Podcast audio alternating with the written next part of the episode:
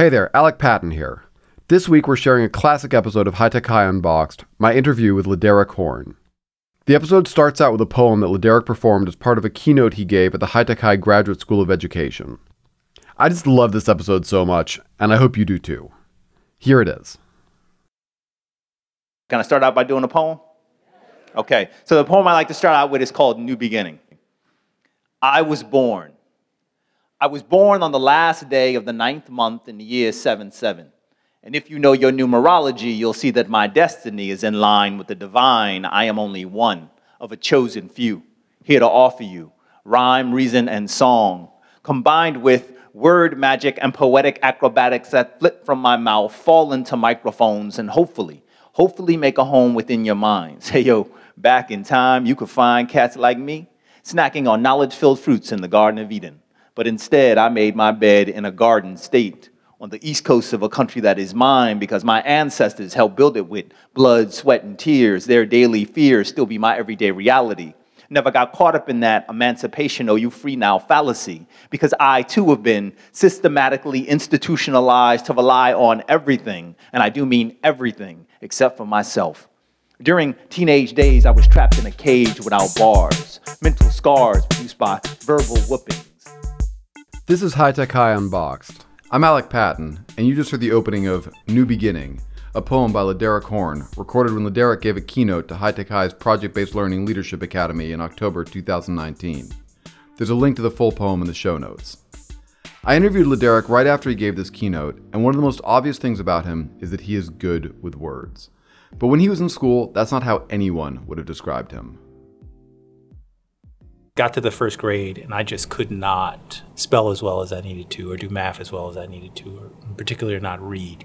I just remember a lot of feeling of like fear being in school and just like knowing that the embarrassment was always sort of looming overhead and close by. I get to the third grade and that teacher just was not playing around. So, you know, it was this this group reading read down the road type of thing that she had us doing. I remember real clearly. It was the month of September, and it was an activity that I was terrified to have to do, to have to read out loud in mm-hmm. class. And so she asked me to, to read a paragraph, and I couldn't do it. And from that, got kind of called out of the class, and I guess one thing led to another, and, and I got placed in front of a learning specialist that gave me my first evaluations but it was yeah it was this sort of terrifying moment of being embarrassed in front of all of my peers that then led to having this label that I was never actually made aware of right? Like I didn't really learn that I had a learning disability until I was a young adult. What I realized what sort of started from that encounter was this road towards special education. And without really knowing you know how my mind worked not knowing the exact label that I was given, I was clear that I was a special ed kid. Mm-hmm. And I was clear that within the hierarchy that that was not where you wanted to be. 30 years later, he's introducing himself to a packed house in a graduate school of education. So I'm a poet advocate. I have a BA in mathematics from New Jersey City University. I work on a national, state, and local level and a little bit internationally now. Um, and I really think the mission of my work is really about improving the outcomes of folks with disabilities. LeDerick's journey has been remarkable. But his experience as an elementary school student diagnosed with a learning disability was entirely typical. And first and foremost, it was an experience of segregation that started the moment he left the house in the morning to wait for the short bus. Oh, God. Yeah, man. The short bus. I actually remember that that was one of the first encounters that I had that I realized that my educational experience was going to be dramatically different. Was that I had to catch the bus at a different corner where I was by myself, and I remember that day, you know, the short bus pulls up, and my heart sinks. This was the beginning of what LeDerick describes as year after year of being treated like a second class citizen in my own school. And of course, it wasn't just the bus, but the bus mattered a lot. That bus is sort of internalized. It is a symbol of shame and it, it's something that I think a lot of us still carry with us. Even if you're successful, there's that sort of imposter syndrome, but sort of turned up to 11, right? Um, because there's like this aspect of who you are that you're constantly trying to hide if you're someone who, you know, has a, like a hidden disability. I remember at one point having to catch a regular sized bus with everybody else in the morning but having to ride a short bus home. And I refused to speak on that bus. I went to the back, I sat in my seat, and I never said a word And there were times throughout my education where I knew I was being treated poorly. And the only thing that I could really think to do was just, I will not participate. I will just be quiet. Because I didn't know where to direct my anger, but I knew something was something was wrong and it was wrong not from just like one person. Like i couldn't point to a teacher or an administrator. And i think what it was is that i didn't have the language to really understand that the system was flawed. Several years ago i remember having a conversation with a friend of mine and we were talking about the intersection of the disability rights movement and the civil rights movement. And we said it always comes down to buses. It is sad that even now throughout the united states we still have an entirely segregated transportation system for kids with disabilities. And I don't think anyone questions that to the extent that we should, right? We don't allow segregation along racial lines for buses anymore. But for whatever reason, we still think that that's okay for kids with disabilities. And I think a lot of it is based on a lot of fear. And it's like, vast majority of our kids are not going to be like physical harm to themselves or anybody else. It's, it's not that kind of situation. But it's something, a, a legacy that has continued from a time when our schools were segregated where kids with disabilities could not go to school with everybody else. And there was a time in American history when it was illegal for kids with disabilities to be educated with their non disabled peers. And so some of the first steps towards integrating our schools uh, for kids with disabilities was that, yeah, you'd build a classroom all the way at the end of the hall, sort of tacked onto the building. It had its own bathroom, right? It, it was self contained. And the busing system was built to be the exact same way. And unfortunately, we just keep doing that. And LeDerick definitely experienced that full day segregation firsthand. Our schools were really just trying to figure out where to put us, right? So I spent a lot of time in classes that were like all block, no paint on the walls, no windows, right? Classes that were in basements, rooms at the end of the hall, in portable trailers permanently parked in the back of the school. And there is a politics associated with placement, right? When we value students, we put them in places in the school which are spaces of honor, right? Architecture will start teaching before teachers do. Kids get a sense about where they are in the building and how much we value them. This is a lot of stigma for a kid to start carrying before he even gets out of elementary school. But LeDerick did have one thing going for him. He had a great teacher. I consider myself to be fairly lucky because my first special ed teacher was a excellent educator. Her name was Miss Priscilla Yates.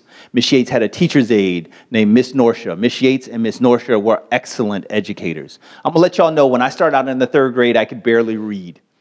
My spelling was so badly impaired that I couldn't distinguish between the letters of the alphabet. But in Miss Yates' class, we did a lot of drills. I got a lot of one on one attention. And because I have been subjected to more flashcards and should be allowed by law, academically I began to do better. In fact, LeDerick's path from being a third grader who couldn't read out loud to being a spoken word poet begins with Miss Yates. To explain, we'll start with a question LeDerick got from an audience member at his keynote. And I need to give some context. The audience had just learned that LeDerick has a tattoo. Here's the audience member. Where is that tattoo? Where is my tattoo? You had to ask. It's on my shoulder. It's very respectable, okay? I have a raven on my shoulder. One of the first poems that I remember uh, really hitting me hard was Edgar Allan Poe's The Raven. So I have a, a raven on my shoulder. I had to know more. How did you find Edgar Allan Poe? Oh my gosh, this is great. It's great.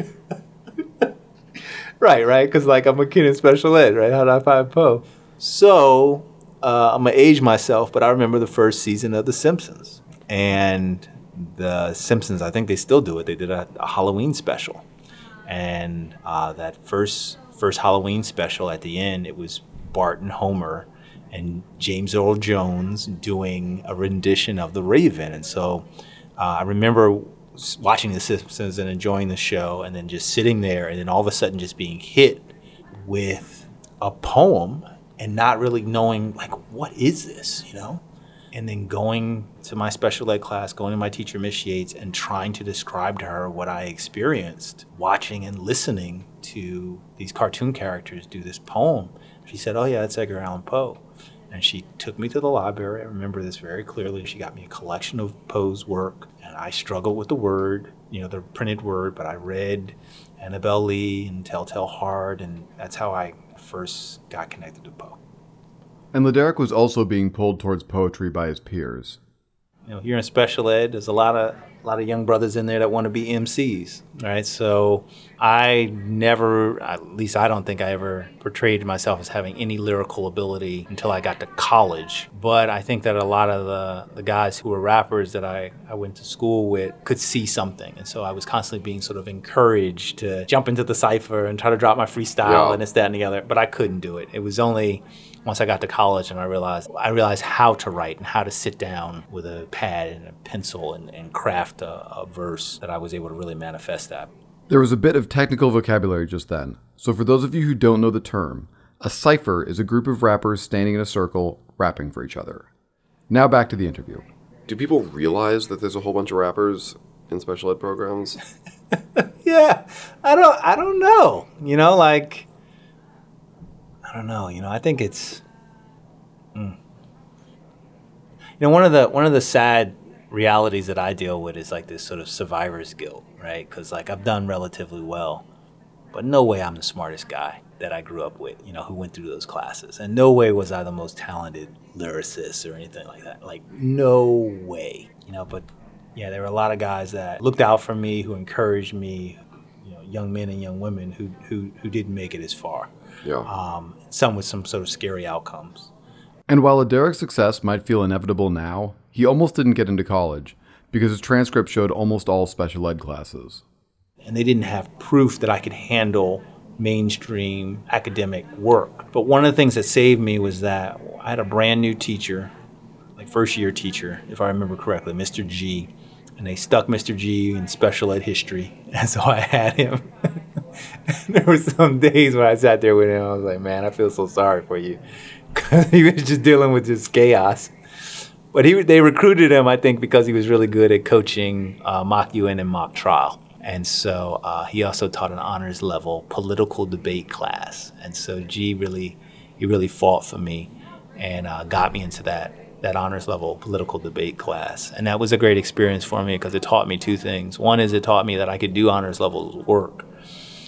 And then the other thing it did was it, it helped me to see that those honors kids were actually not that smart right? That mm-hmm. they maybe had a bit more polish and a bit more tutoring and things along those lines. And of course, their self esteem was a lot higher than many of my peers, but intellectually, they were right at the same level as everybody else I went to school with. Yeah.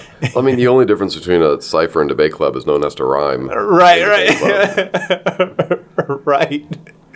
Yeah, it was it was an eye opening experience, you know, and and I was I was grateful. I was grateful that he looked out for me. He also, I got a scholarship, like a few hundred dollar scholarship, when I graduated from the Republicans of uh, Franklin Township, and I think G put my name in the hat for that uh, that scholarship as well. So that was like a, an interesting moment at uh, at the end of my my high school education. So Mr. G sounds awesome, as does Miss Yates. And part of LeDerick's story is about the power that great teachers have to transform the lives of kids. But consider that it took until 12th grade for LeDerick to be allowed to get close enough to honor students to realize that he was as smart as they were. That was 10 years of coming to school and sitting in a segregated classroom. So I asked LeDerick, what should have happened? First of all, is that I should have been given a really clear understanding of how my mind worked. I think in a lot of families and in a lot of schools, we think that we're helping students by not telling them about what their disability is. So I think having that that awareness would have made a huge difference. No one explained to LeDerick how his mind worked until after he'd graduated from high school. When I was first in college and sat down and got exposed to like my documentation, I had a counselor just sort of explain to me what my learning disability was. You know, she explained it as being someone who had average to above average intelligence. And I remember like looking through all the neuropsych stuff, and there was information in there that I think probably could have just changed my life if someone had just sat down and just explained to me what it was. You know, like that I had all these gifts, that I had all these talents. Yeah, I don't think that we we do a good enough job of like conveying it to our to our young people. Of course, in college you can go through neuroscientific documentation, but how do you explain this to a first grader? So if I was going to tell first grade LeDerick how his mind works, I would begin by talking about all the, the gifts that I have, all the talents that even as a, as a little boy I could see, right? So it was like, hey man, you know, you've got all this art, artistic talent. It was clear that I had very strong verbal skills as even a, a little kid and front load all of that. And then at the end, it's like, oh yeah, and you know, you've got attention issues and you have a hard, hard time with doing basic calculations and things like that. But beginning with that asset base point of view, somewhere in there, I would have loved to have had a mentor. I could have met a high school student or a college student who had a mind like mine and could have been a physical representation of what my future could have looked like. Someone who was young and successful and also had challenges around learning. And then, you know, the, the young man, LeDerick, the version of me that was in high school, um, I should have been getting exposure to all the awesome supports that are out there for folks with disabilities in post secondary education, in the world of employment. Um, I didn't know anything about that. You know, I just kind of thought I had to just sort of tough it out like everybody else. I didn't really know what was what was waiting for me, and that there were programs out there that were going to support people like me. Do you think, like looking back, should you have been in an inclusive mainstream classroom? I think I definitely should have been in an inclusive mainstream classroom. I would even say that I certain subjects should have been in honors classes. Let's recap those four points. First, when a kid gets diagnosed with a learning disability, explain how their mind works to them, even if they're really young, and lead with their strengths. Second, connect kids with older mentors whose minds work in similar ways so that they have a vision of a successful future. Third, educate high schoolers about the supports and resources that will be available to them in college and the workplace as people with learning disabilities. And fourth, don't segregate kids. Now, for the final part of this episode, we're going to talk about college, because LeDerick is the most passionate advocate for community college I've ever met. And LeDerick's college story begins in high school, with the transition plan he made with his support team. The team actually, they suggested because my skills were so low that I start my education out at a community college, a county college, a technical school. I have since become a huge supporter of community colleges, county colleges, technical schools. I think they're a great place for everybody to begin their education. I asked LeDerick why he'd become such a huge supporter. So I think there are a few things. One is is that all of our young people have to have a transition plan when they're preparing to, exit high school. So for me, my plan didn't just end at a county college. I knew that a bachelor's degree was what I wanted ultimately. You know, it was going to be several schools before I got there. So that was okay for me. But I'm, I'm very pro also because, you know, the price piece. When it's literally the same credits, I think that economically it's a, a, a smarter route to go. Also, if you're someone who did not perform well in high school, if that school you want to go to is not going to accept you, you can go to a county college. You can get, in some cases, as few as 12 credits, and then that four year institution can only evaluate you based upon your college performance. Right. Right? So it's almost as if everything you did in high school didn't even matter. In six months, right, you can start all over again. There are also, you know, studies that have looked at actual pedagogy, right? Like the mm-hmm. quality of education, Yeah. right? And at our many of our four-year colleges and universities, you have this hybrid model where oftentimes hiring professors whose real focus is on research, and sometimes some of those people are not the best teachers.